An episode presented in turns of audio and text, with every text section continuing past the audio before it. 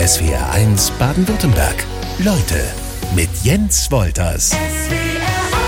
Der Hundeprofi schlechthin, Martin Rütter, ist da. Kurze Frage, ich hoffe, dass es kein Fettnapf ist. Wie geht's Emma? Äh, total gut. Es ist kein Fettnapf, aber du hast mitbekommen, dass sie eine Krebserkrankung Genau. hatte wahrscheinlich. Nee, die hat sich super davon erholt. Wir haben es ja sehr frühzeitig erkannt. Und es ist sehr großflächig Gewebe entfernt worden und wir gehen davon aus, dass da auch nichts mehr kommt. Wo ist dein Hund, äh, wenn du hier bist? Also wenn ich auf Tournee bin, ist die ja eigentlich immer dabei. Ja. Ähm, da wir jetzt aber so hektisch hin und her reisen, ist sie jetzt zwei Tage zu Hause. Lehrer habe ich nie gesiezt, äh, Trainer immer. Jetzt bist du Hundelehrer, Hundetrainer. Wie handhaben wir es? Auf jeden Fall du. Gut, Martin, ich bin Jens. Ein Hundetrainer, der Riesenhallen füllt. Das ähm, finde ich klingt irrsinnig eigentlich. Und das machst du nicht erst irgendwie seit gestern, sondern schon seit Jahrzehnten. Wie geht das? Wieso funktioniert das? Also sagen wir mal so, ich, ich glaube ehrlich gesagt, dass die Projekte, die ich mache, egal ob das die TV-Sendung oder die Bühne ist, dass ein Faktor ganz entscheidend ist, die Leute spüren, das ist so ein Typ wie du und ich. Der, also für die bin ich jemand, für die Menschen da bin ich jemand, der so ganz normal ist irgendwie. Also ich habe nicht, ja, da kommt jetzt irgendwie ein Popstar, ein TV-Star, aber es fußt natürlich immer erstmal auf Wissen. Und angefangen hat das ganz klassisch. Ich habe eine Hundeschule ge- gemacht und habe Vorträge gehalten. Und das fing an in einer Kneipe in der Eifel vor sieben Zuhörern und elf Hirschgeweihen an der Wand. Ja. Und nach der Pause kamen nur noch drei Leute wieder. Das heißt also, die fanden es einfach so mittelmäßig und haben dann sich einen Thunfischsalat geteilt. Kein schöner Moment, kann ich dir sagen. Und das plätscherte auch mal so zwei, drei Jahre dahin, dass so mal so zwischen 10 und 30 Leuten kamen. Und da habe ich mich immer wieder gefragt, warum ist das so? Warum, sag ich mal, startet das nicht so durch, wie du dir das vorstellst?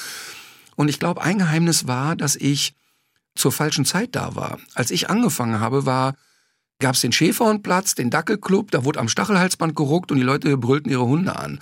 Es war nicht so, dass jeder mit seinem Hund Training machte. Du hast nicht im Parks Leute gesehen, die trainieren. Und das haben wir dann geändert im Laufe der Jahre. Aber mittlerweile, weil du gerade sagtest, du bist kein Popstar, kennt dich ja wirklich, ich würde fast sagen, fast jeder. Ja, Forsa-Institut sagt 85 Prozent der Deutschen. Das ist mehr als fast jeder. Das ist ja fast jeder, also komplett jeder. Äh, einmal Deutschland durch. Das ist ja bei dir, bei den, in den Programmen ist es ja kein Unterricht wie in der, in der Hundeschule Nee. und es ist auch keine Sprechstunde, sondern was ist das? Ist auch kein Klamauk, das möchte ich auch mal betonen. Nee, also ich glaube, sagen wir mal so, ich war ja ein sehr, sehr schlechter Schüler. Also wir reden von zweimal, ja, von, also wir reden bei mir von zweimal sitzen bleiben, viermal Schule wechseln. Also Ah, drei Schulwechsel, zweimal sitzen bleiben, ja, gehe ich mit. So, ne? Also, da, also irgendwie hatte man ja eine Schwierigkeit in der Schule. Und meine Schwierigkeit war in der Nachbetrachtung kein intellektuelles Problem, sondern A, ich, für mich war es schwer, sich an Regeln zu halten. Und ich war unfassbar schnell gelangweilt. Ich habe mich nicht gut unterhalten gefühlt in der Schule. Und das verstehe ich nicht, weil, sagen wir mal, die Idee ist ja Wissensvermittlung über Freude, ist ja viel schneller gemacht und nachhaltiger gemacht, über Bilder im Kopf entstehen lassen. Und ich habe immer, wenn ich Vorträge gehalten habe, waren die immer sehr aus dem Leben. Also die waren jetzt nicht, ja, äh, nehmen Sie sukzessive Approximation, sondern ich habe den Leuten schon mit Bildern erklärt, wie man es jetzt irgendwie macht. Und das war sehr schnell dann klar für die Leute irgendwie. Das heißt, wenn du jetzt bei mir in eine Halle gehst, egal ob da 1000 oder 11.000 Leute sind, ist das immer so, dass die Leute mit so einem Grinsen rausgehen und mir auch anmerken, dass ich selber mit einem Lächeln da rumrenne. Und dadurch, dass die sich so wieder ertappt fühlen, also ich merke das dann immer, dass die Paare sich gegenseitig in die Rippe hauen und sagen, siehst du, siehst du, hat er doch gesagt. Und ich mich auch nicht da rausnehme. Ich erzähle auch sehr offen und sehr transparent über die Fehler und Schwächen, die ich habe im Umgang mit dem Hund oder mit der Familie oder sonst wo. Und ich glaube, das ist der Schlüssel. Du hast auch Schwächen im Umgang mit dem Hund. Ja, die Menschen glauben ja immer, dass mein Hund äh, mich morgens weckt, ein Croissant ans Bett bringt, sich schon mal Ah, den ja. brennenden Reifen in den Garten bringt und schon mal mit dem Salto startet. Und im positiven Sinne sind meine Hunde, ähm, egal ob es jetzt der erste, zweite, dritte, fünfte war, eigentlich immer im positiven Sinne stinknormale Hunde. Ähm, das heißt, ich weiß zum Beispiel, die Emma, den Hund, den ich jetzt habe, die war ein Jahr alt, als ich sie bekam, sie ist jetzt zehn, die kannte nichts. Also die kannte keinen anderen Hunde, keine Menschen, kein gar nichts. Und das hat wirklich zwei Jahre Zusammenleben gebraucht, bis ich das Gefühl hatte, ach so, jetzt fangen wir an, uns zu mögen. Jetzt kriegen wir so eine Ebene. Und das habe ich auch immer während des Programms erzählt und gesagt, wo stehen wir gerade? Und Hunde kannte die nur on-off. Entweder liebe ich den oder ich häcksel den sofort. Also nicht mit Knurren, sondern direkt feuerfrei. Und da habe ich nie ein Geheimnis draus gemacht, habe das immer erzählt. Und Emma ist auch heute noch, sie ist gut erzogen, glaube ich, und ich kann mich auf sie verlassen. Aber ich glaube, dass es ganz viele Menschen gibt, wo der Hund viel mehr kann als meiner. Jetzt bist du Hundecoach. Du hattest als Kind nie einen Hund? Leider nein. Und du wolltest eigentlich Sportreporter werden. Irgendwie, da, da stimmt doch was nicht. Da passt doch was nicht. Ja, ähm, also äh, sagen wir mal, ich habe ja jetzt selber fünf Kinder und, und was ich immer gemacht habe in meinem Leben, mich ausprobieren. Und das ist auch etwas, was ich den Kindern wirklich, wirklich immer mitgebe. Probier alles aus, worauf du gerade Lust hast. Dann aber mit aller Konsequenz. Dann wirklich feuerfrei. Und wenn du dann merkst, das ist nicht das Richtige, kein Problem, ruhig absteigen, nächste Thema. Aber so war das bei mir eben auch. Ich habe ich hab Fußball gespielt und war mittelprächtig fleißig. Ich hatte ein bisschen Talent, aber ich habe ja so in den 80er Jahren Mittelstürmer gespielt. Da durftest du noch an der Mittellinie mit den Händen in den Hüften rumstehen. Hauptsache, du warst schnell und hast Tore geschossen. Und das hat irgendwie ganz gut funktioniert. Aber als mir dann so mit 15 einer gesagt hat, pass auf, die Ausdauerwerte sind so, geht so, und mal so regelmäßig zum Training kommen hätte auch Scham, da war ich irgendwie gedanklich raus. Es war klar, ich werde nie eine Karriere machen. Aber ich habe das Spiel halt sehr geliebt und das drumherum. Und ich habe immer Radio gehört, Sportübertragungen gehört. Und bei uns, im, ich komme ja aus dem Ruhrpott und da war im WDR Sport und Musik genau. mit Kurt Brumme. Das hat man einfach gehört und geliebt und so. Und dann habe ich gedacht, okay, dann muss ich das irgendwie machen. Das war der Grund, warum ich auch noch Abitur gemacht habe. Ich bin ja in der 12. Klasse nicht mehr zur Schule gegangen. Ich habe ja einfach gesagt, ich habe jetzt alles, ich will nicht mehr.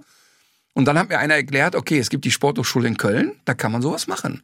Und dann habe ich mich wieder auf die Schulbank gesetzt, weil ich unbedingt Sport studieren wollte. Ich sehe einige Parallelen. Auch Schule abgebrochen in der 12, habe dann allerdings eher gleich mit dem Radio angefangen und wollte auch Sportreporter werden, auch geprägt äh, durch die Stimmen in NRW. Aber ist doch spannend, oder? Du, erkennst dann für dich, du fühlst irgendetwas ähm, und, und du wirst oft gehört haben, ja, aber du musst doch jetzt erstmal eine Ausbildung machen, du Stimmt. musst erstmal dies und, und wirklich, ich, ich treffe wirklich ganz häufig Menschen, die einen beeindruckenden Lebensweg haben und die entweder beruflich erfolgreich sind oder auf irgendeiner Ebene sehr besonders sind. Und ganz oft sind das Menschen, die gesagt haben, ich habe sehr oft in meinem Leben gehört, lass das sein, das funktioniert nicht und mach doch lieber so. Und die hatten aber so eine, Leidenschaft für etwas. Und ich glaube, das ist immer der Schlüssel. Das kann ja auch ein Antrieb sein. Also ich habe auch gehört natürlich, ähm, ah, lern doch mal lieber ein Handwerk, meinte mein Vater. Äh, mhm. Äh, dieses Journalistending, ich weiß nicht so mhm. recht. Aber ähm, dann hat es äh, ein paar Jahre gedauert und dann hat er mir auch recht gegeben. Ähm, kannst du dich mit dem Hund vergleichen? Terrier, Clever, große Schnauze, was, was ist es bei dir? Ich, äh, jetzt auf, jetzt, ich erzähle mal aus dem Nähkästchen. Vor etwa 20 Jahren hat mich mal ein Journalist gefragt, wenn du ein Hund wärst, was wärst du? Und das wäre jetzt so genau meine Frage. Entschuldige, so, dass die wieder auftaucht. Nee, die, die ist aber gar nicht so oft gekommen. Ähm, und ich habe damals ganz spontan gesagt, ich wäre ein Hütehund-Terrier-Mix. Warum? Ein Hütehund ist sehr sehr arbeitsintensiv. Der hat auch Bock, was zu machen. Der kann so ruhige Momente nicht so gut aushalten. Der will, der hat richtig Bock, der ist aktiv. Und ein Terrier hat eine, eine ganz kurze Zündschnur im Sinne von, wenn der was will, dann will der das wirklich. Und, und das passt bei mir total. Ich kann so unglaublich ungeduldig sein. Also wenn du Mitarbeiter von mir fragst, die, und nach Eigenschaften, die werden eine Sache sagen, ey, das macht wirklich Spaß mit dem, aber guck, dass du Sonntag dein Telefon aus hast, weil das kann sein, dass der Sonntagabend anruft und sagt, ich habe eine Idee, alle kommen. Und jetzt kommt das Lustige, Emma, die ist mir ja zugelaufen, ja? ist ein Hüte- und Terrier-Mix. Und jetzt kommst du. Da kann ich jetzt erstmal nichts mehr drauf draufsetzen. Allerdings, an welchem Ende der Leine hängt meistens das größere Problem? Nee, man kann nicht meistens sagen, sondern immer. Also ich habe äh, ganz klar, ich habe 6.500 Hunde im Training gehabt und wir haben ein Netzwerk an Hundeschulen. Wir haben 120 Hundeschulen mit etwa 300 Trainern. Mhm. Wir vergeben ungefähr 100.000 Trainingseinheiten im Jahr. Und ich glaube, dass mir keine drei Hunde begegnen, wo ich sagen würde, okay, das Problem ist der Vierbeiner. Es sind immer wir Menschen.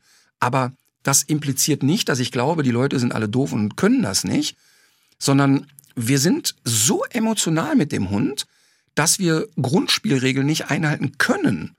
Und erst wenn Menschen verstehen, pass mal auf, klare Spielregeln, damit ist nicht zu verwechseln Härte oder Strenge, mhm. aber vereinbarte Spielregeln geben dem Tier Sicherheit.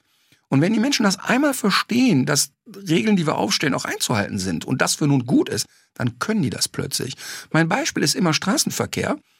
Wenn die Leute sagen, ja, einen Tag gebe ich ihm was am Tisch, am nächsten Tag nervt er mich, wenn er bettelt, einen Tag darf er mich anspringen zur Begrüßung, am nächsten Tag schnauze ich ihn an, wäre so, als wenn du jeden Tag im Straßenverkehr überlegen musst, muss ich jetzt bei grün fahren oder stehen bleiben?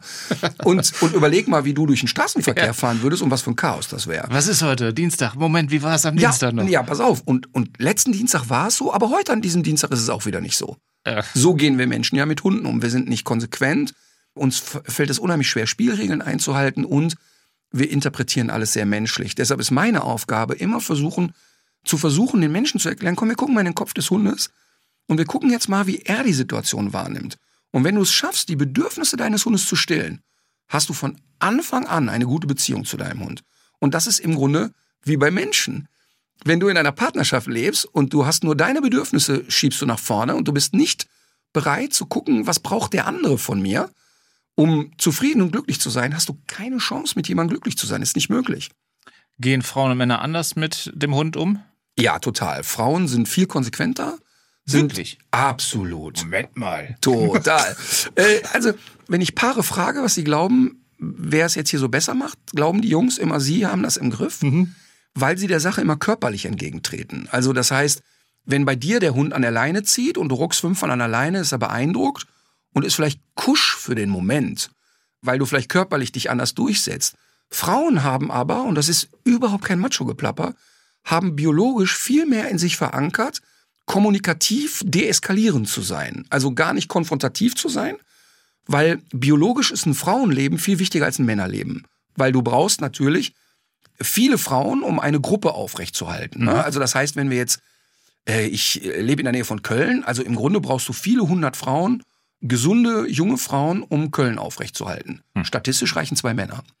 Das bedeutet, Männer sind so gepolt, dass die sagen, ich warte, bis die Konfrontation kommt und dann löse ich die.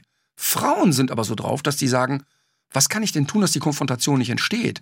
Das heißt, der Mann wartet, bis der Köter bellt und schnauzt den zusammen.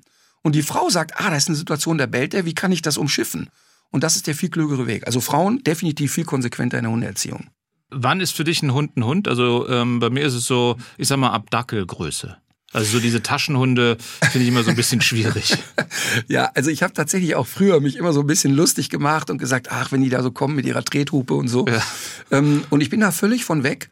Ähm, also meine, meine Tochter, die jüngste, Leni ist 14, die hat einen kleinen Bichon Frisé, der wiegt so vier Kilo. Und dieser Hund ist ein echter Hund. Und die ist, dieser Hund ist cool, der ist sehr sozial kompatibel, sehr selbstbewusst, weiß genau, was er will. Und inzwischen habe ich echt gelernt, in den letzten zehn Jahren vor allem, dass die Größe nicht entscheidend ist. Oho, okay. Was ich ähm, beeindruckend finde, Charakterzüge eines Hundes lassen sich was innerhalb der ersten vier Stunden Ja. ähm, Ja. mit einem Test feststellen? Absolut. Also wir testen Welpen direkt nach der Geburt. Wir machen einen sogenannten Biotonus-Test, den macht man in den ersten sechs Wochen mehrmals, um sicher zu gehen, aha, das ist der Charakter. Aber ein Charakter ist erstmal genetisch vorgegeben, den kannst du nicht, sagen wir mal, beeinflussen in dem Sinne. Das ist bei Kindern genauso. Ich kann dir das wirklich sagen, dass bei meinen Kindern, obwohl sie ähnlich geprägt sind, extrem unterschiedliche Charaktere vorhanden sind. Hast du mit denen den Test auch gemacht? Vier Ja, Stunden nach der Geburt. äh, Ja, äh, tatsächlich ist das Spannende, dass meine Ex-Frau, die auch eine ein, sehr gute Intuition so bei Kindern und so hat, die hat also tatsächlich sogar während der Schwangerschaft schon Prognosen abgegeben. Was ist das denn jetzt hier für jemand? Und so, ne? Und das war ganz interessant. Und also bei Hunden ist es wichtig, du musst dir so vorstellen, wenn jetzt in einem, in einem normalen Geburtsprozess werden von mir aus sechs bis acht Welpen geboren. Die müssen biologisch unterschiedliche Charaktere haben. Wenn die alle ähnlich wären, ist das biologisch nicht funktional. Das heißt, du brauchst zum Beispiel zwei Hunde, die besonders offensiv und unängstlich sind. Das sind die, die in der Natur schnell sterben. Das heißt, die gehen in eine Situation, ja, ich traue mich, zack, weggefressen. Dann hast du zwei, die immer so ängstlich sind, dass sie sich nichts trauen. Okay, die verhungern oder die, die trödeln zu langsam. Die sind auch kein Futterballast mehr. Und interessant und biologisch ist immer die, der gute Durchschnitt in der Mitte. Das bedeutet, wenn ich also zum Beispiel einen Test mache mit einem vier Stunden alten Welpen, dann gehe ich zum Beispiel hin und gucke, was macht der, wenn ich den, während er trinken will, zehn Zentimeter von der Mutter wegnehme. Und da gibt es schon Welpen, die sofort in so eine Hilflosigkeit fallen und nichts machen. Und dann gibt es Welpen, die schon sofort die Wut kriegen und sofort laute Lass Geräusche machen, auf sich Ja, okay. aufmerksam machen und so weiter. Und das ist jetzt ein sehr banaler Test, aber der sagt schon ein bisschen was aus. Weil ein Test aber nur eine Momentaufnahme ist, testen wir das über sechs Wochen dann mehrere Male. Viele verschiedene Formen. Okay. Gibt's richtig schlaue Hunde? Also jeder behauptet ja, er hätte den schlauesten Hund irgendwie. Und gibt's so Mhm. richtige Trottel unter den Rassen? Ja, die Frage, man muss immer so ein bisschen definieren, was ist denn Intelligenz eigentlich? Und Menschen bewerten Intelligenz eigentlich immer als Kooperationsbereitschaft. Also die sagen immer, dem Hund, dem man am meisten beibringen kann, der scheint der intelligenteste zu sein. Und jetzt schlage ich wieder den Twist zu Kindern. Die Kinder, die in der Schule am meisten aufzeigen, die besten Hausaufgaben machen, müssen nicht die intelligentesten in der Klasse sein. Es ist sehr schwer, Intelligenz bei Hunden zu bewerten, denn eigentlich könnte man es nur mit Hunden machen, die nie Erfahrung mit Menschen gesammelt haben. Und dann ist es schwer, weil sie ängstlich sind. Aber natürlich gibt es Hunde, die eine schnellere Auffassungsgabe haben. Also der Border Collie, weil er genetisch auf eine komplexe Arbeit ähm, gezüchtet ist, braucht natürlich ein breiteres Spektrum als von mir aus ein Gesellschaftshund wie der Mops, der nur dafür gezüchtet wurde, nett zu sein. Dass der intellektuell schneller Grenzen kriegt, ist ja erstmal klar. Ja. Aber trotzdem habe ich auch einen strohdoven Border Collie kennengelernt und einen sauschlauen Mops, das ist ja klar. Also es ist nicht der, der ähm, das zurückbringt, was man geworfen hat, ähm, dass das der Schlaue ist. Ja, das ist ja immer das Schönste, ne? Du, das, das hat mit der Weil dem habe ich Verkindlichung was beigebracht. Der Ja. ist lernfähig. total spannend, weil guck mal, nehme ich den Labrador, der, das ist so, so, eine, so ein typisch beliebter Familienhund und wenn der 14 ist und du schmeißt einen Ball, dann, oh, bis der mit der Arthrose steht, aber dann rennt er noch hinterher. Der zeigt mit 14 Jahren noch ein völlig verkindlichstes Verhalten, weil der Labrador in der geistigen Reife nicht ins Erwachsenenstadium kommt. Das ist durch Zucht so gemacht, der bleibt ein Leben lang ein kleines, verspieltes Baby. Das ist gut gesellschaftlich, weil er damit auch wenig Probleme macht.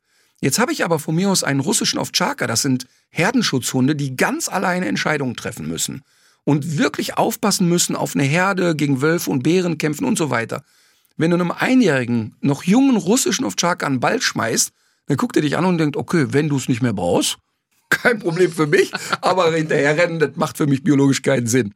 Deshalb kann ich aber nicht sagen, dass der russische Ovtcharka weniger intelligent ist als der Labrador, der hinterher rast. Nee, wahrscheinlich ist er sogar der Schlauere. Ne? Aber gut. Vielleicht. Äh, Pubertät bei Hunden. Ja. Anstrengend, Ja, für die meisten Menschen unfassbar anstrengend. Ähm, aber kürzer als beim Menschen.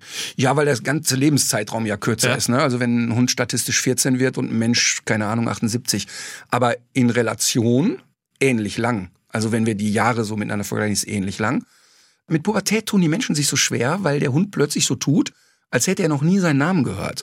Das heißt also, du trainierst deinen Welpen von mir aus und das läuft super, der ist sechs Monate, du pfeifst ihn, der kommt, der kann zig Kommandos, das läuft richtig schön. Und plötzlich schießen Geschlechtshormone ein und er zeigt sogenanntes Explorationsverhalten. Er fängt an, die Welt zu erkunden und trifft aktive Entscheidungen gegen dich. Das heißt, du pfeifst deinen acht Monate alten Hund, der guckt hoch und sagt, ich weiß genau, was du willst, aber der Geruch hier ist gerade so spannend, ich gehe schon mal weiter. Und das fällt Menschen unheimlich schwer, das auszuhalten. Die bewerten es als, er will sich durchsetzen, er will mich dominieren. Und das ist wirklich komplett falsch. Er ist nur hormonell so durch den Wolf gedreht, dass der gar nicht anders kann. Er muss sich jetzt neu entdecken und entwickeln. Und dann machen die Leute immer den gleichen Fehler. Die gehen dann mit solchen Hunden in sogenannte Junghundegruppen. Und jetzt sind in den Junghundegruppen aber zehn weitere Pubertierende. Und da kannst du dir ja vorstellen, wie schwer das ist, dort auch nur eine Sekunde die Aufmerksamkeit zu kriegen. Die Junghundegruppen sind nicht falsch, aber wenn mein Hund gerade voll auf Rebellion ist, gehe ich da gar nicht hin. Wieder Beispiel zu Menschen. Ähm, wie gesagt, die jüngste Tochter ist 14. Und wenn die zwei Freundinnen und zwei Kumpels zu Besuch hat und ich gehe dann in ihr Zimmer und sage so, jetzt wird hier aufgeräumt, da weiß ja jeder, was passiert, Ja. den Kampf gewinnst du nicht. Wenn ich aber mit der alleine bin und wir, wir verhandeln ein bisschen, habe ich eine viel größere Chance. Deshalb ist mein Ratschlag, ganz konkreter Ratschlag, wenn du merkst, dass dein Hund voll in der Pubertät steckt, verbring so viel Zeit wie möglich mit ihm alleine. Das heißt, also geh mit ihm da spazieren, wo du wenig andere Hunde triffst. Er ist bereits sozialisiert, er kennt Sozialverhalten, das verlernt er auch nicht wieder. Aber mach mit ihm so viel schöne Sachen wie möglich, Sachen, die der geil findet. Also wo der richtig Spaß mit dir Ja. hat, weil das die Bindung wieder fördert und nicht so ein Gegeneinander anarbeiten ist. Mit jedem Mal, wo du irgendwo hingehst und der konnte dich vorführen, wird die Beziehung schlechter letztlich. Was ist mit Wechseljahren? Haben, machen Hunde auch Wechseljahre durch? Ja, ich glaube, biologisch Wechseljahre im Sinne von, dass die hormonelle Veränderung eintritt, auf jeden Fall. Ja. Das ist so. Mir ist nicht bewusst, ob Rüden auch in so eine Art Midlife-Crisis kommen. Also ich kenne wenig Rüden, die sich im Alter noch mal einen Sportwagen kaufen und auf junge sagen. Mädchen umsatteln. das habe ich. Aber das ist eine gute Frage. Ich habe das noch nie so gefragt. Das ist eine tolle Frage, die habe ich noch nie gestellt bekommen und die das muss ich echt mal beobachten, was quasi mit Abnehmen der Sexualhormone dann passiert. Also bei den Hündinnen ist es tatsächlich so, dass eine gewisse oder etwas mehr Ruhe einkehrt. Ich glaube nicht, dass so dieses typische bei den Wechseljahren der Frauen, oh, mir ist dauernd warm genau. und so. Das glaube ich nicht. Aber es, es kehrt so ein bisschen mehr Ruhe ein. Also der alternde Hund schläft natürlich auch viel mehr. In unserer Ernährung hat sich in den letzten Jahrzehnten das Angebot extrem verändert. Ich habe mich ehrlich gesagt schon äh, viel, viel früher auf dieses Gespräch mit dir vorbereitet, weil ich habe Ende der 90er bei der Grünen Woche in Berlin Hundefutter getestet. Sowohl Nassfutter, weil ich hatte jetzt keine Sorge, weil es ist ja deutlich kontrollierter ähm, als das, äh, was wir sonst so essen. Aber in den 90er Jahren waren da ausschließlich Schlachtabfälle. Äh, gut. Du hast ungewaschenen äh, Rinderpansen gegessen, nur zur Info.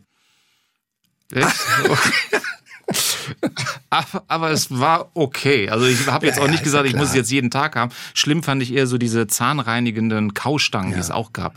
Ähm, hat sich das Essen der Hunde auch ähm, verändert? Regional, vegetarisch, vegan? Mhm. Ja, pass mal auf, da äh, erwischte mich auf einem richtig äh, falschen Fuß, im, im, ich glaube für dich im positiven Sinne. Ich habe vor zwei Jahren, kam raus, Lewis Hamilton ernährt seinen Hund vegan. Mhm.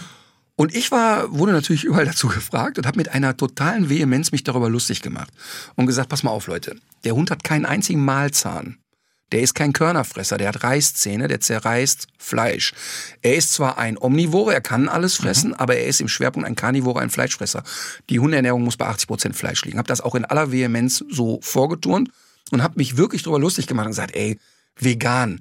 Nur weil jemand vegan ist, gibt er jetzt seinem Hund veganes. Ja keiner kommt doch auf die Idee, der gerne Currywurst isst, seinem Hamster eine Bratwurst zu geben. Also wir müssen echt die Kirche im Dorf lassen. Und habe mich echt darüber lustig gemacht. Und inzwischen ist es aber so, dass ich da echt Abbitte für leisten muss.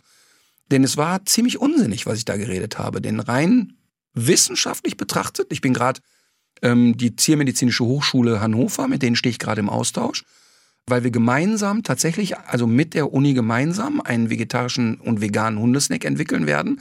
Denn tatsächlich ist es so, dass ein Hund in der Lage ist, auch pflanzliches Protein so aufzuspalten, dass er im Prinzip auf Fleisch verzichten könnte.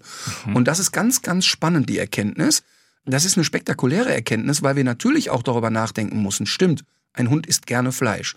Aber wir müssen trotzdem auch darüber nachdenken, welchen ökologischen Abdruck hat so ein Hund eigentlich. Und jetzt gehe ich noch einen Schritt weiter. Hab ich als Martin, ich produziere auch Hundefutter und dieses Hundefutter wird nicht von Tieren gemacht, die zu Tode gestreichelt wurden und tolle Lebensbedingungen hatten die auch nicht. Das heißt, wir müssen uns ja auch die moralische Frage stellen, darf ich mir ein Tier ins Haus holen, das ich liebe, das aber ein Leid anrichtet bei anderen mhm. Tieren? Und das finde ich ein super spannendes Thema. Das heißt nicht, dass ich jetzt sage, so, heute stellen wir alle auf vegan um, aber ich glaube, dass wir ein Stück weit darüber nachdenken müssen. Es anzupassen dann ja. in dem Sinne. Irgendwann, okay. ja. Wir gehen ja gerade mal so ein, so ein Hundeleben durch, ähm, mhm. dann haben wir die Ernährung, aber wenn es so Richtung Ende geht, ähm, ja. beim Menschen ist das Thema Demenz dir noch ähm, relativ wichtig, kommen wir auch später noch drauf. Demente Hunde, Gibt es die auch? Ja, inzwischen gibt es sogar Studien dazu. Ich habe vor über zehn Jahren schon auf der Bühne über Demenz bei Hunden geredet. Wie zeigt die sich? Ähm, tatsächlich gibt es sehr ähnliche Symptome wie bei Menschen. Also es gibt erstmal, es gibt ja zig Demenzformen. Aber allgemein können wir sagen, dass ein dementiell veränderter Mensch oder ein Alzheimer-Patient sehr, sehr häufig auch einen verschobenen Aktivitätsrhythmus hat. Also dass die tagsüber oft sehr ruhig sind und plötzlich nachtaktiv sind. Mhm. Also viele Familien beschreiben, ihr Opa läuft jetzt nachts durchs Haus. Wir wissen nicht, was er vorhat, aber er ist ziemlich aktiv nachts. Oder was wir oft erleben, ist eine gewisse Tendenz, irgendwo hinzugehen. Früher hat man das in der Demenzforschung genannt, die haben einen Fluchttrieb, die flüchten aber gar nicht die Menschen, sondern die gehen irgendwo hin. Und das ist bei Hunden auch oft der Fall, dass die plötzlich anfangen, geradeaus zu laufen, bis ein Hindernis kommt. Und dann stehen sie da und sagen, ah, fuck, Hindernis. Okay, dann gehe ich mal in die Richtung. Ja. Das ist ein Thema. Das nächste Thema ist, dass ein Hund zum Beispiel, der sehr gut, gut allein bleiben konnte, also auch mal drei, vier Stunden, überhaupt nicht mehr erträgt Einsamkeit. Also gar nicht mehr aushalten kann, wenn er alleine irgendwo sitzt. Oder so dieses, apathisch wirken, wo du sagst, ey, worüber denkt er eigentlich gerade nach? Der schläft nicht, der starrt irgendwo hin. Also eigentlich sehr vergleichbare Symptome. Ich hatte bei meiner ersten Hündin Mina, Golden Retriever Hündin, ist 16,5 geworden. Und das ist für einen Golden echt Methusalem. Und ich hatte mit der ein Erlebnis, was es gut widerspiegelt. Sie war 15, lag in der Küche und ich merke, sie muss pinkeln. Sie geht raus in den Garten und auf dem Weg zu der Stelle, wo sie gerne pinkelt, hing an einem Ast ein Meisenknödel. Und der Golden Retriever ist für Essen wirklich gern zu haben. Und jetzt ist sie raus, sieht diesen Knödel und du siehst, wie sie denkt, das hat der liebe Gott geschickt. Bleibt an diesem Knödel, leckt drei Minuten daran rum, ist fertig und du siehst, wie sie denkt, warum bin ich eigentlich hier? Ich, ich war wegen was ganz anderem hier. Eben nicht, dreht sich um und geht wieder rein. Legt sich in die Küche und nach einer Minute merkt sie, boah, ich glaube, ich muss mal. Geht raus, kommt an dem Knödel vorbei und du siehst, wie sie denkt, das hat der liebe Gott geschickt. Ach, also sie okay. konnte sich null dran erinnern. Und das Ganze hat sich bestimmt drei, vier Mal wiederholt. Und das ist absolut typisch. Wahnsinn. Wenn es noch weitergeht in so einem Hundeleben, ähm, Einschläfern, ist das eine Hilfe für den Hund oder ist das mehr Hilfe für ähm, äh, Herrchen und Frauchen? Also es ist, ähm, finde ich, in allererster Linie eine totale äh, Befreiung für die Hunde. Ich finde, dass wir, wenn wir den richtigen Zeitpunkt treffen, in Absprache mit einem Tierarzt und mit eigener Erfahrung über sein eigenes Tier, finde ich das richtig, einem Tier Leid zu ersparen. Und ich bin auch bei Menschen ein totaler Befürworter von Sterbehilfe und finde das äh, wirklich wichtig, dass ein Mensch alleine entscheiden kann, was möchte ich haben und was nicht. Bei Hunden ist es aber ja natürlich total etabliert, Ja. ohne es zu wissen. Falls jemand da eine genaue Statistik hat, bitte schicken. Sagt mir mein Gefühl, dass sicherlich 95 Prozent der Haustiere oder der Hunde euthanasiert werden und nicht an einem natürlichen Tod sterben. Ich habe mich in der Vorbereitung auch in deinem Online-Shop ein bisschen umgeguckt. Ne? Geschirr statt Leine für den Hund. Ist das jetzt sozusagen das, was man trägt? Auf jeden Fall, denn jede wissenschaftliche Erkenntnis zeigt, dass das Halsband bei einem Hund, der nicht erzogen ist, äh, ein Riesenproblem ist, weil die Leine, der Hund zieht nach vorne und das Halsband drückt natürlich sehr stark auf die Speise- und Luftröhre, auf Kehlkopfbereich und der Hund bekommt gesundheitliche Probleme dadurch. Die Menschen haben immer eine Hemmung, das Brustgeschirr zu nehmen, weil sie sagen, ja, aber dann hat er noch mehr Kraft nach vorne zu ziehen und das ist auch so. Deshalb ist unsere Definition so, bis du ihm beigebracht hast, dass er nicht an der Leine zieht, nimm das Brustgeschirr, weil du zumindest eine körperliche Schädigung verhindern kannst. Und ich mache es zum Beispiel bei meinem Hund so, wenn die das Halsband dran hat, weiß die, okay, jetzt gehen wir miteinander.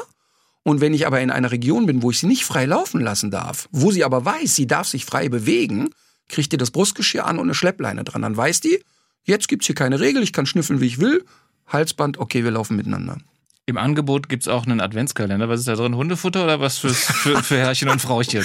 Adventskalender ist so ein schönes Thema, weil ich ja mich immer darüber lustig mache, was kaufen die Leute eigentlich alles Beklopptes für ihre Tiere. Und ich habe ein großes Störgefühl damit, wenn Menschen Dinge für ihre Hunde kaufen, die selber die eigene menschliche Lust befriedigt, aber der Hund einen Schaden nimmt. Ganz klassisch, Oktoberfest, Mops ins Dirndl gepackt, wo du sagst, was soll der Hund jetzt acht Stunden in einem Dirndl? Ich fänd's kurz für ein Foto gar nicht so schlimm, aber was soll denn eigentlich Also der Quatsch? Vermenschlichung. Totale Ja. Vermenschlichung.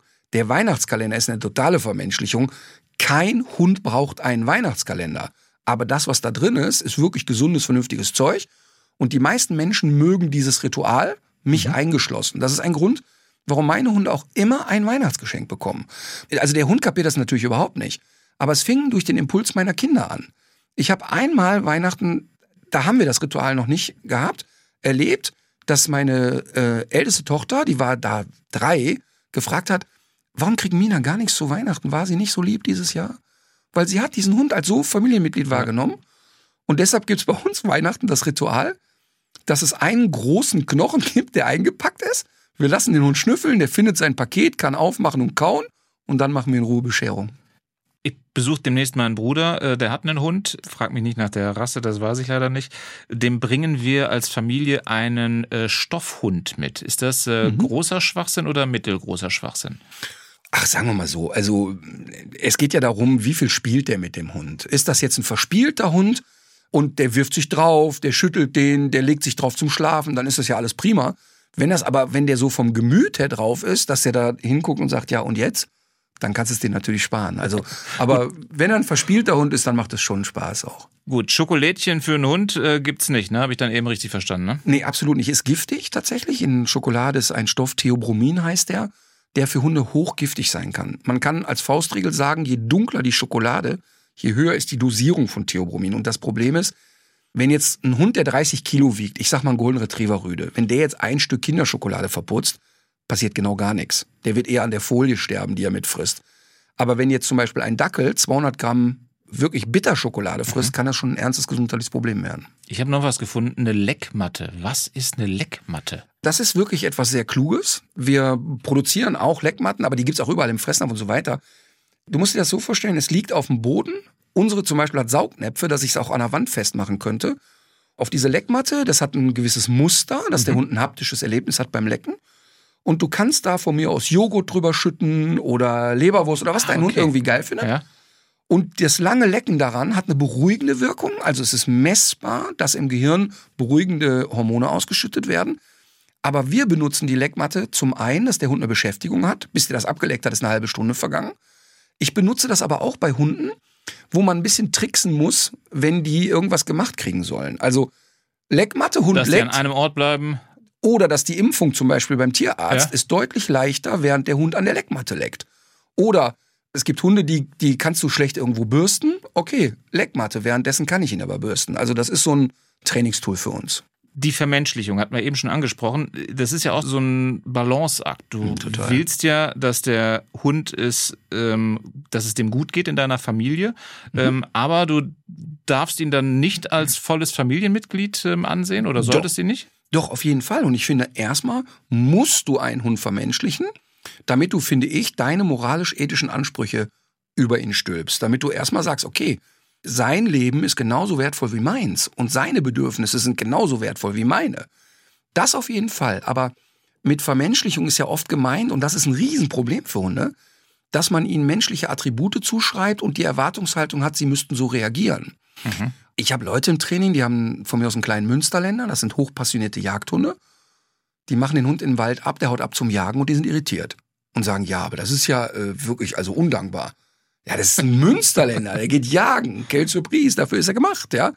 Also die Vermenschlichung, finde ich, ist immer dann schlimm, wenn die Bedürfnisse des Hundes nicht gestillt werden. Und wenn dann losgeht mit in ganzen Sätzen auf den Hund einquatschen, 24 Stunden am Tag und Dinge abverlangen, die er total doof findet und eigentlich immer zu erwarten, dass er ein Partnerersatz ist. In dem Moment, wo du die Geisteshaltung hast, ja, also ich bin von Menschen enttäuscht, aber der Hund ist das Wichtigste für mich und so. Und Menschen sind ja so illoyal und Hunde sind so treu. Also ich glaube, dann solltest du Hundtherapie machen. Was sind so die größten Erziehungsfehler beim Hund? Na, ich glaube erstmal schon einen zu kaufen, damit fängt's an, weil die Menschen doch sehr ähm, naiv Hunde kaufen. Also unüberlegt. Völlig unüberlegt ja. sich Hunde kaufen, die gar nicht zu ihnen passen. Das sind dann Leute, wo ich nur zehn Jahre Krisenmanagement betreibe, wo ich nur sage, okay, ein Team wird sowieso nichts, aber wir versuchen euch händelbar zu kriegen. Und guck mal, ich hatte vorhin gesagt, wir vergeben so 100.000 Trainingseinheiten. Ein Trainingstool bei uns ist die Beratung vor dem Kauf des Hundes. Aber wer kommt denn vor dem Kauf zu dir? Keine zehn von den 100.000 Stunden. So, pass auf, jetzt passiert das aber manchmal, dass die Leute kommen und dann ist es wirklich so lustig. Da sitzt ein Pärchen vor dir und er erzählt, was er gerne hat. Ich versuche dann rauszufiltern, was haben die so für Bedürfnisse ja. und was könnte zu denen passen. Und dann sitzt er da und erzählt, ja, der soll aktiv sein und sportlich und ich gehe mit dem in den Wald und so. Ne? Und du siehst, wie die Frau denkt, ey Junge, du hast 20 Jahre keinen Turnschuh mehr angehabt. Wie kommst du auf die Idee? Und der redet sich wirklich ein, dass jetzt sein, seine sportliche Ambition sich verändert, weil er mit dem Hund spazieren geht. Das ist Bullshit.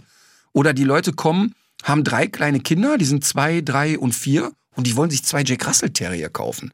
Nach vier Wochen kann ich denen sagen, gib die Kinder oder die Hunde ab. Das wird niemals funktionieren. Das bedeutet, erstmal zu gucken, was passt überhaupt in unsere Familie. Muss es wirklich der Welpe sein? Oder ist es viel klüger, einen bereits erwachsenen Hund aus dem Tierheim zu holen, der viel besser in euer Leben passt? Damit fängt schon das Erziehungsproblem an. Man holt sich einen Charakter ins Haus, der nicht in die Familienstruktur passt. Und dann geht's natürlich los. Ähm, von Anfang an nicht konsequent sein, Spielregeln nicht einhalten, nicht klar kommunizieren, mal hü, mal hot sein, ähm, den Hund total unterbeschäftigen. Also garantiert 80 Prozent der Hausbesuche ist einer der ersten Sätze, die ich sage, okay, der hat den ganzen Tag nichts zu tun. Das ist doch klar, dass der sich Blödsinn einfallen lässt. Du hast gerade schon gesagt, aus dem Tierheim oder klassisch aus einer Zucht sich einen ja. Äh, Hund holen. Wie voll sind unsere Tierheime momentan? Sehr voll. Durch die Pandemie? Durch die Pandemie, ähm, vorher aber auch schon. Weil die Leute sich ja immer noch einreden, ja, wenn du einen Hund aus dem Tierheim holst, hast du erstmal einen verhaltensauffälligen Hund. Und das ist falsch. Wenn, da kenne ich die Vorgeschichte nicht. Kenn ich die genau, Vorgeschichte ja. und wer mhm. weiß und so weiter. Statistisch ist es so, dass die Leute sich, die sich einen Hund aus einer absoluten Premiumzucht geholt haben Oder die werden mit verbundenen Augen in einem Tierheim gelandet, die haben nach vier Jahren die gleichen Probleme.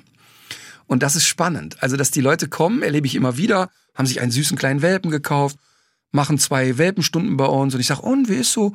Toll, toller Charakter, der ist so lieb, der ist super und so weiter. Dann treffe ich die nochmal, dann ist der acht Monate alt. Und wie läuft? Ah, schwierige Phase, Pubertät. Dann treffe ich die wieder, dann ist der drei Jahre alt, daran, da lehrt er schon wie ein Berserker. Ich sag, und? Ah, war von Anfang an ein schwieriger Charakter. Stimmt nicht. Stimmt schlichtweg nicht. Die hatten einen super netten Hund. Die haben nur Die versaut. viele Dinge nicht richtig Ja. gemacht. Und das ist eigentlich schade. Und deshalb bin ich halt echt ein großer Fan davon, auch mal einen Schlenker durchs Tierheim zu gehen. Jetzt laufen wir wieder auf Weihnachten zu. Das heißt, äh, die Tierheime werden noch mal voller. Was kannst du denn vorab für einen Tipp geben? Also welche Familien-Tier-Kombinationen ähm, passen und welche eher weniger? Naja, also das, der, der wichtigste Faktor ist tatsächlich Zeit. Also haben die Menschen genug Zeit? Guck mal, wenn du, wenn es eine Gesellschaftsgruppe bei uns gibt, die so gut wie nie ein Problem mit dem Hund hat, dann sind das die Obdachlosen. Du, wann kommst du an einem Obdachlosen vorbei, der Hund rennt auf dich los und, und bellt dich an? So gut wie nie. Das heißt, die Hunde sind in aller Regel gechillt, die hören auch gut, die machen keinen Blödsinn, die fressen nicht jeden Mist auf, die rennen nicht auf die Straße. Und das hat in erster Linie damit zu tun, dass der Obdachlose dem Hund ziemlich schnell vermittelt, wir sind eine Symbiose, wir brauchen uns. Wir können hier beide keine Scheiße bauen, weil ich krieg Ärger, wenn du Mist machst. Und wenn ich Ärger habe, ist es auch dein Problem. Das heißt, die verbringen 24 Stunden am Tag miteinander und kommunizieren. Das heißt, du musst als Familie wirklich wissen, haben wir genug Zeit? Also wenn beide Eltern voll berufstätig sind, lass das bitte sein. Es sei denn, du kannst dir schriftlich geben lassen, du darfst den Hund mit in die Arbeit nehmen. Also Zeit ist ein Riesenfaktor. Dann finde ich, wenn der Impuls von den Kindern kommt, da kann ich aus eigener Erfahrung sagen, ab da, wo die Kids 13, 14 sind, ist das Thema durch. Die, dann ist der Hund nicht mehr so spannend wie der Nachbarjunge oder das Nachbarmädchen und so. Also die Eltern müssen diese Entscheidung bewusst treffen und ähm, dann eben sich auch Zeit nehmen bei der Auswahl. Und ich kann immer nur raten, auch mit einem Trainer zu sprechen oder mit jemandem, der sich auskennt, weil diese Beratung ist ja nicht teuer im Vergleich zu dem, was alles hinten dran hängt, wenn du es falsch gemacht hast. Und einen Hund aus dem Kofferraum kaufen? Auf gar keinen Fall. Unter gar keinen Umständen auch nie einen Hund bei eBay Kleinanzeigen kaufen. Es gibt keinen Hund bei eBay Kleinanzeigen, der seriös vermittelt wird, es sei denn, ein Tierschutzverein tut das. Also das heißt, wenn ein Tierschutzverein sich bei eBay präsentiert und du kannst gucken, ach guck mal, der Verein heißt sowieso, ich kann im Impressum gucken, ich kann da mal eben anrufen und sagen, hey, seid ihr das wirklich? Dann kann man sich damit auseinandersetzen. Eine Privatperson, die bei eBay einen Hund verkauft, hat keine Ahnung und vermittelt unseriös. Immer. Weißt du, weil du auch Reportagen sozusagen zu dem Thema machst, ähm, Massentierhaltung, auch, ich sag mal, Hundemafia. Äh, illegaler Welpenhandel in Europa, haben wir eineinhalb Jahre lang nichts anderes gemacht als recherchiert zu dem Thema, haben in Ungarn, wo die Keimzelle des Handels ist, Mittelsmänner eingeschleust, haben dort Welpen gechippt und konnten genau tracken, wo landen die und so weiter und so fort. Wir reden von mindestens 200.000 illegal durch Deutschland transportierte Welpen jedes Jahr. Und das ist ein Riesenmarkt. das ist ein Riesenmarkt und das ist keine Hinterhofzucht, sondern da reden wir von einer voll strukturierten Mafia. Und alle Schätzungen von allen Experten gehen davon aus, dass mindestens 50 Millionen Euro Steuern jedes Jahr hinterzogen werden bei dem Thema. Wahnsinn. Ja, und die Hunde, für die Hunde ist das eine Vollkatastrophe. Die gehen zu früh weg von den Elterntieren, die sind nicht vernünftig geimpft, nicht medizinisch versorgt. Keiner dieser Hunde hat eine Chance, sich körperlich und geistig normal zu entwickeln. Keiner. Dann hat dein Hund ein Problem, wenn du den, wenn du so einen aus dem Tierheim holst. Absolut. Und also wenn du aus dem Tierheim holst, kannst du wenigstens noch sagen, ich habe ein gutes Werk Ja. getan. Aber wenn du einen solchen Hund kaufst, dann unterstützt du Mafia. Und es geht noch weiter. Im Zoofachhandel kannst du einen Hund kaufen. Es gibt zum Beispiel in Dorsten, Welpenstube Winkel nennt sich das. Er handelt legitim. Er verstößt nicht gegen das Gesetz, aber er hat jeden Tag 180 Welpen da, die er alle aus Ungarn herholt. Und keiner dieser Hunde kann sich auch nur eine Sekunde normal entwickeln. Das ist schlimme Tierquälerei. Und das ist ein Thema, was ich groß auf der Agenda habe, bis 2024 äh, Gesetze so verändert zu haben, dass das nicht mehr möglich ist in Deutschland. Und den Laden gibt's nur, weil es die Gesetzgebung so hergibt. Genau. Das ist total absurd. Wenn du ein Tierheim hast, brauchst du pro zehn Hunde einen Tierpfleger nachweislich. Wenn du Welpen verkaufst, kannst du 300 dahinsetzen, völlig wurscht. Das ist Wahnsinn. Gesetzgebung. Dann sind wir schon äh, beim Thema Politik. Wer ist äh, besser für die Tiere, Julia Klöckner oder äh, Cem Özdemir? Naja, Julia Klöckner, ähm, das hat ja jeder mitbekommen, dass ich mit ihr öffentlich gezankt habe, weil sie versucht hat, mich zu missbrauchen. Sie hatte eine Pressemitteilung rausgegeben zum Thema Tierschutz, die ausschließlich Dünnpfiff war. Ich hatte mich gar nicht dazu geäußert. Ich hatte das nur schmunzelnd zur Kenntnis genommen und es brach ein echter Shitstorm auf sie ein. Und ich habe aber gar nichts dazu beigetragen, einfach nur registriert. Und dann rief ein paar Tage später ein Mitarbeiter von mir an, was erstmal ein komischer Moment ja. ist, wenn die Regierung auf deinem Handy anruft und du weißt nicht, was habe ich gemacht. Wo, ja, erstmal fragst du dich, woher haben die meine Nummer? äh, die ist nicht wirklich öffentlich. Und dann erzählt dir jemand am Telefon und ich habe sofort gewusst, wir haben hier ein Problem. Ich hatte jemand mit im Auto und wir haben sofort mit Verlaufsprotokoll geschrieben, was er erzählt, weil ich schon gewusst habe, da kommt was auf mich zu. Und dann hat er mich gefragt, was ich denn von dieser Pressemitteilung halte und so. Da habe ich halt gesagt, das ist natürlich inhaltlich Blödsinn, was ihr da verfasst habt, aber jeder macht ja mal einen Fehler, finde ich jetzt erstmal nicht weltbewegend. Ja, und es wäre da so ein Shitstorm und so und es wäre echt unschön, wenn ich da Öl ins Feuer gießen würde. Und dann denkst du, warte mal eben, äh, äh, was will er? Und dann hat er gesagt, damit Sie mich nicht falsch verstehen, die Frau Klöckner möchte Folgendes. Die möchte in Zukunft mit Experten zusammenarbeiten und wirklich etwas ändern. Das ist doch nett. Pass auf, und dann, und dann bin ich echt jemand, ich, hab, ich bin nicht so äh, zänkisch und ich möchte, ich finde das geil erstmal, ne? Und dann habe ich gesagt, boah, das ist eine super Nummer. Ja, Frau Klöckner möchte sie treffen. Das finde ich super und das finde ich echt ein Ansatz, ich komme. Von Anfang an betont, ich will keine Knete, ich will keinen Berater auf der Gang. Ich möchte nur mit ihr reden, finde das super.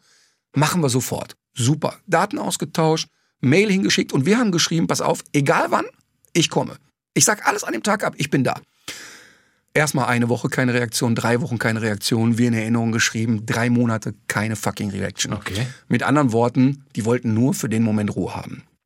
Okay, dann habe ich Folgendes gemacht. Dann habe ich den ganzen Mailverkehr und das Gespräch öffentlich gemacht. Und habe gesagt, okay, das ist hier gerade passiert, das ist die Vorgehensweise von Frau Klöckner und ihrem Ministerium. Innerhalb von 20 Minuten rief das Ministerium wieder an. Ja, es wäre ja eine Pandemie ausgebrochen. Ach so, ach, was? ach, echt krass, habt ihr jetzt gemerkt, eine Pandemie, geil. Und dann hieß es, ja, da hätte es ein Missverständnis gegeben. Also das wäre ja wohl jetzt ein bisschen dicke aufgetragen. Wir machen nochmal einen zweiten Anlauf. Mhm. Okay, auch in Ordnung, machen wir. Wir haben alle viel zu tun. Und dann kriegte ich Vorschläge, mich mit irgendwelchen Mitarbeitern von der zu treffen. Und da habe ich gesagt, nee, Leute, ehrlich nicht. Das war nicht der Deal. Ja. Und dann habe ich das wieder öffentlich gemacht. Und dann habe ich wieder gesagt, ey, wen wollen die eigentlich verarschen? Das ist doch absurd, was hier gerade passiert. Und dann habe ich gesagt, ey, vielleicht könnt ihr was erreichen. Hab so in der Community gesagt, ich möchte nicht, dass irgendwie gepölt wird. Aber jeder, der die Julia trifft, könnte da nochmal fragen. Und dann kriegte die hunderte von Nachrichten, wann findet das Treffen mit Martin Luther statt? Und, und da hat sie sich einmal dazu hinreißen lassen, bei einer Kundgebung hat sie jemand gefragt und hat sie vor laufender Kamera angefangen zu lügen und hat gesagt, ja, also der Herr Rütter verfolgt ja nur wirtschaftliche Interessen an der Zusammenarbeit und du denkst, ah, okay, steile These. Und ich meine, jeder weiß das ja, das ist ja kein Geheimnis. Sie hat für den Tierschutz nichts getan, ganz im Gegenteil. Sie hat den mit Füßen getrampelt. Sie hat eher äh, Firmen wie Nestlé gefördert. Also sie hat sich ja total als Marionette der Industrie gezeigt. Dann kam der Wechsel, Herr Özdemir kommt und ich bin damit kein Eindruck, entsteht in keiner Partei und ich habe auch gar keine Aktien da drin. Aber Herr Özdemir ist ja jemand, der seit 30 Jahren Vegetarier ist, also infolgedessen schon mal zumindest ein Grundbewusstsein hat. Und tatsächlich ist es so, dass wir uns treffen werden. Und ich finde sehr, sehr spannend, dass auch seine Mitarbeiter sagen, wir finden das super, wir sind total offen für ein Gespräch. Ich hatte vor einem Jahr ein Interview mit Annalena Baerbock gemacht, habe sie vier Stunden kennengelernt und sie Fragen gestellt. Und sie hat äh, sehr offen und sehr transparent reagiert und gesagt, wir sind wirklich daran interessiert, etwas zu verändern. Man darf aber nicht naiv sein. Ich werde jetzt nicht rein im Termin mit Herrn Özdemir Ja.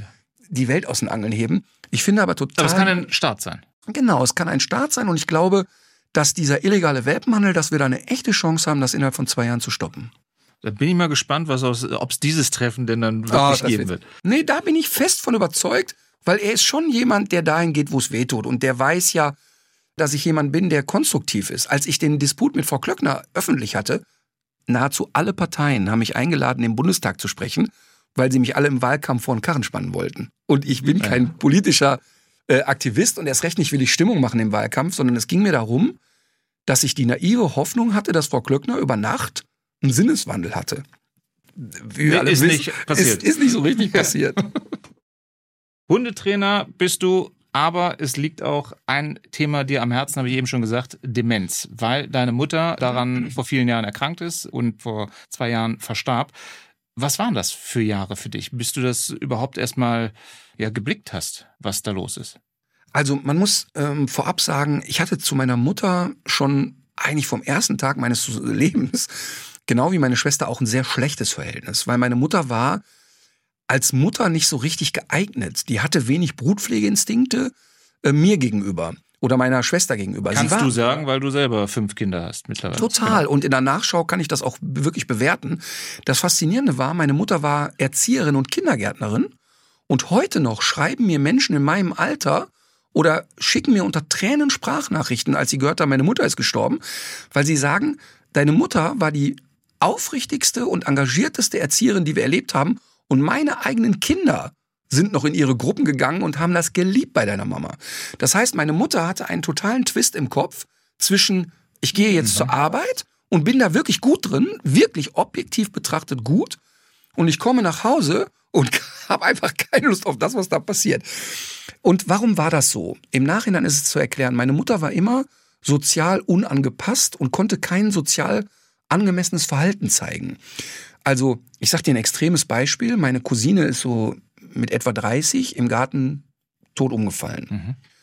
Also ihre Schwester hat ein Kind verloren, eine 30-jährige Tochter verloren. Und auf der Beerdigung geht meine Mutter zu meiner Tante und sagt, Mensch, ich verstehe deine Traurigkeit. Der Martin ist ja nach Köln gezogen, so oft sehe ich den ja auch nicht mehr. Und da gucken natürlich 30 Leute sich an und denken, was hat die jetzt gesagt?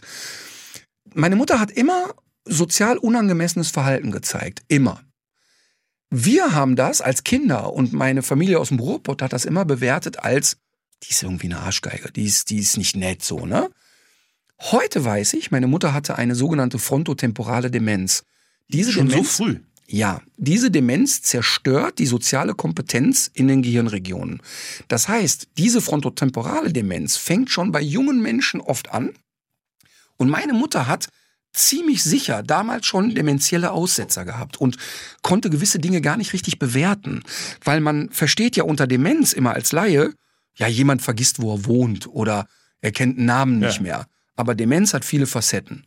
So, jetzt musst du dir also vorstellen, die Haltung zu meiner Mama ist, wir lehnen die ab. Sobald ich bin mit 17 ausgezogen, weil es einfach Horror war. Und weil sie dich überall blamiert hat. Und es war ganz, ganz schlimm mit ihr. Und sie war sehr aggressiv so in ihrer Art und ihrer ganzen Struktur. So, und jetzt passiert Folgendes. dann ziehst du irgendwann aus, studierst, schließt Frieden mit dem Elternhaus und sagst, komm, die sind, wie sie sind. Und das Verhältnis wird so, ach komm, zweimal im Jahr, alles prima. Und plötzlich merkst du bei deiner älter werdenden Mutter, so mit 70, 72, ey, die ist aber extrem jetzt. Also jetzt tilt sie wirklich. Ein Beispiel. Mhm. Ich hatte einen Auftritt in der Düsseldorfer Philipshalle, da waren 5000 Leute. Zehn Minuten vor Beginn der Show kommt der Security-Mitarbeiter zu mir und sagt, hör mal, da steht eine ältere Dame auf der Bühne und beschimpft das Publikum. Okay. Ich wusste sofort, wer es ist. Und dann ist meine Mutter auf die Bühne geklettert und hat einfach die ersten Reihen beschimpft, sie sollten sich gefälligst woanders hinsetzen. Sie sei die Mutter von Martin Rütter und sie würde in der ersten Reihe sitzen und sonst niemand. Okay. Also echt strange. Ja. So. Und da war uns eigentlich klar, warte mal eben, wir haben jetzt eine Dimension erreicht, irgendwas stimmt da einfach nicht. Und dann sind wir mit meinem Stiefvater, die sind seit 30 Jahren verheiratet, wir haben ein ganz enges Verhältnis zueinander, zu einem Arzt gegangen. Und er hat zwei, drei Tests gemacht und gesagt, Freunde, nur dass ihr es mal wisst, das ist schon eine ziemlich weit fortgeschrittene Demenz, die ihr hier gerade betreut. Unter keinen Umständen dürft ihr diese Frau noch mal Auto fahren lassen oder in irgendeiner Weise allein sein lassen. Die ist wirklich jetzt in der Phase, wo es mit großer Wahrscheinlichkeit auch sehr rapide bergab gehen wird. Und so mhm. war das auch. Dann drei Monate später war sie nicht mehr in der Lage, einen Kaffee zu kochen. Oder dass man Wasser heiß machen muss für Nudeln, war, erschloss sich für sie nicht mehr. Und für mich war das, so hart sich das anhört, eigentlich ein unheimlich befreiendes Gefühl, weil du plötzlich mit deiner Mutter Frieden schließen kannst. Weil du auch weißt, woran es lag. Ja, natürlich. Du sagst auf einmal, ey, überleg mal, was die selber für auch ein Martyrium an mhm. vielen Stellen mitgemacht hat, immer anzuecken. Und ich meine, auch unabhängig davon, auch glaube ohne Demenz wäre sie keine prima Mama, aber sie hat trotzdem schon auch ja in den, vor allen Dingen in den letzten zehn Lebensjahren, ja viele Konflikte ertragen müssen, die sie gar nicht bewerkstelligen konnte. Und das war für mich schon echt, für mich war das sehr befreiend, wirklich ein positives ja. Erlebnis. Ähm, für den Rest der Familie war es natürlich eine Katastrophe. Mein Vater ist auch dement, kann ich dir sagen, aber eher so im klassischen Sinne. Namen weiß er nicht mehr, wie viele Kinder er hat. Mhm. Ähm, was, was gibst du Menschen, da sind wir jetzt nicht, nicht alleine ähm, mit der Erfahrung. Was gibst du Menschen für, einen für einen Tipp im Umgang damit? Also für einen selbst, aber halt auch ja. im Umgang mit der dementen Person. Ja, ich habe ja aufgrund des Erlebnisses eine Reportage über Demenz gemacht und auch meine Mama dort gezeigt. Alle in der Familie waren sich einig, sie hätte das so gewollt. Mhm. Und wir haben sie natürlich da nicht irgendwie vorgeführt oder irgendwas, sondern einfach gezeigt, wie ist unser Zustand, aber auch was gibt's für Möglichkeiten. Wir haben diese Reportage gemacht, weil wir als Angehörige echt alles falsch gemacht haben, was man falsch machen kann. Wir haben uns gezankt, was ist richtig, was ist falsch.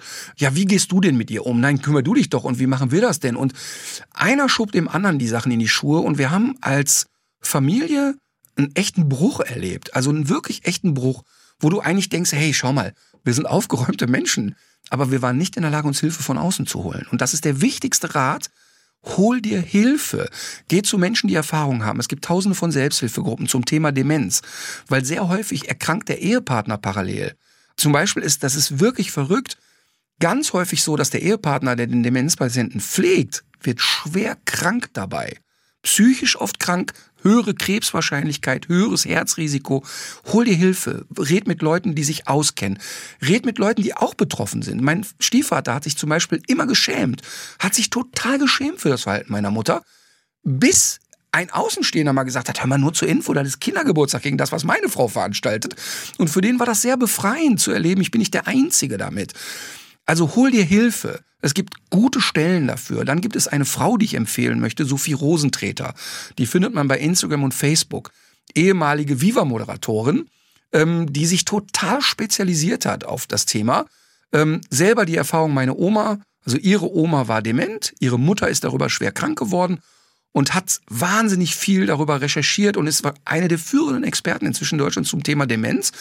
Also Sophie Rosentreter einfach mal anschreiben, die weiß sofort, wo du hingehen kannst. Also ich glaube, der wichtigste Tipp ist wirklich, Hilfe zu holen. Raus aus dem eigenen Hamsterrad, sich nicht schämen, sondern wirklich offensiv Hilfe zu holen. Das ist der wichtigste Ratschlag, glaube ich. Im direkten Umgang mit dem, also jetzt mit meinem Vater, kann man jemandem oder macht das überhaupt Sinn, jemandem zu sagen, dass er dement ist? Also kommt das noch, also das ist natürlich immer eine Frage des, des Stadiums, kommt das überhaupt noch an? Hilft das? Genau, das glaube ich ist eine Frage des Stadiums. Also in dem Moment, wo dein Vater schon in dem, also wenn dein Vater in dem Zustand ist, wo er sagt, ähm, ähm, überlegt und dann flutscht ihm der Name raus und er ist aber noch, ich nenne das jetzt mal gemeinerweise alltagstauglich, da in der Phase kann man mit aufgeräumten Patienten garantiert darüber reden. Und ich habe ja in der Reportage auch Menschen kennengelernt, die wissen, dass sie Demenz haben und aktiv versuchen dagegen zu steuern. Weil Beschäftigung ist wichtig, geistige Stimulation ist wichtig, man kann das ist man sich ziemlich sicher wissenschaftlich den Prozess verlangsamen durch ein paar Tools. Aber äh, was das Schlimmste ist, und das haben wir auch wirklich gemacht, diese permanenten Vorwürfe. Wir haben also permanent zu ihr gesagt, jetzt konzentrier dich mal, jetzt reiß dich mal zusammen, jetzt, jetzt nerv doch nicht und jetzt, Mann, jetzt benimm dich mal und so. Und Sophie Rosentreter macht, das haben wir auch in der Sendung gemacht, ähm, Sachen mit Patienten, die keine Patienten sind, mit mir zum Beispiel. Zum Beispiel sollte ich in einer Box spiegelverkehrt essen. Das heißt, ich, meine Hände gehen in so eine Box und da sind Spiegel aufgehängt und ich muss über die Spiegel versuchen zu essen. Es ist nicht möglich. Und so fühlt sich das manchmal für einen Demenzpatienten an. Und jetzt steht noch einer neben dir und sagt alle zwei Sekunden, reiß dich mal zusammen, komm, wir müssen Mann, los. Zieh doch. dir mal die Schuhe Ja. an, bist du denn doof, du nervst. Und, und alleine diese Erkenntnis, ich wünsche mir, ich wirklich, das ist eigentlich total tragisch für uns alle.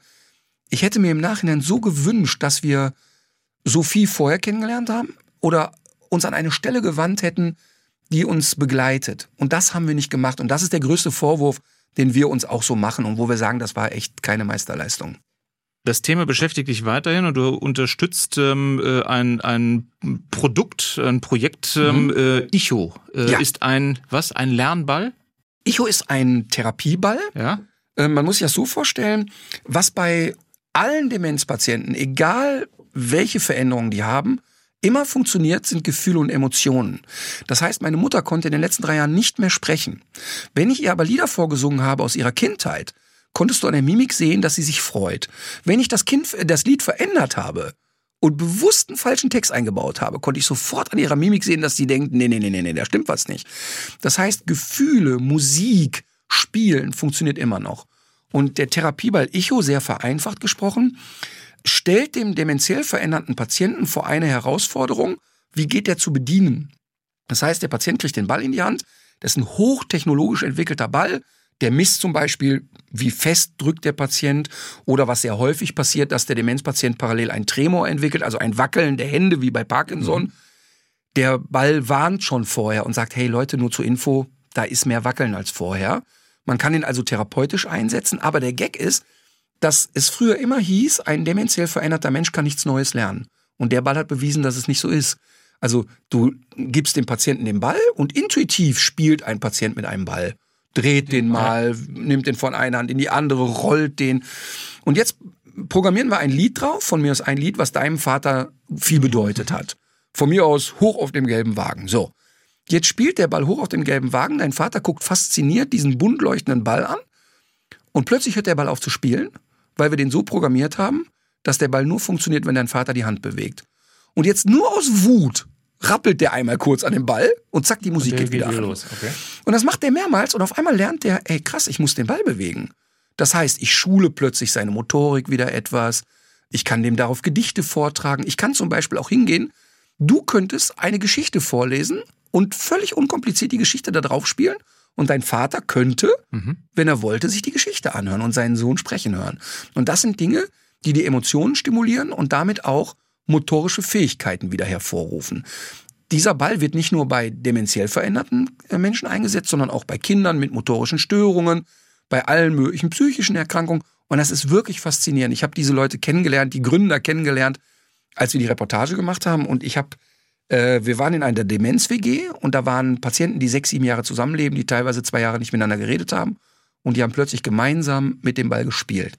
Und das war magisch. Also das war so, dass der Kameramann, mit dem ich seit 15 Jahren zusammen drehe, und wir haben wirklich manche Schlacht geschlagen, dass wir beide geweint haben, weil das so berührend war zu sehen. Und auch jetzt fällt es mir ja wieder schwer, nicht zu weinen. Also mich berührt das extrem, weil du siehst, dass plötzlich ein Patient sich auf eine Sache fokussiert.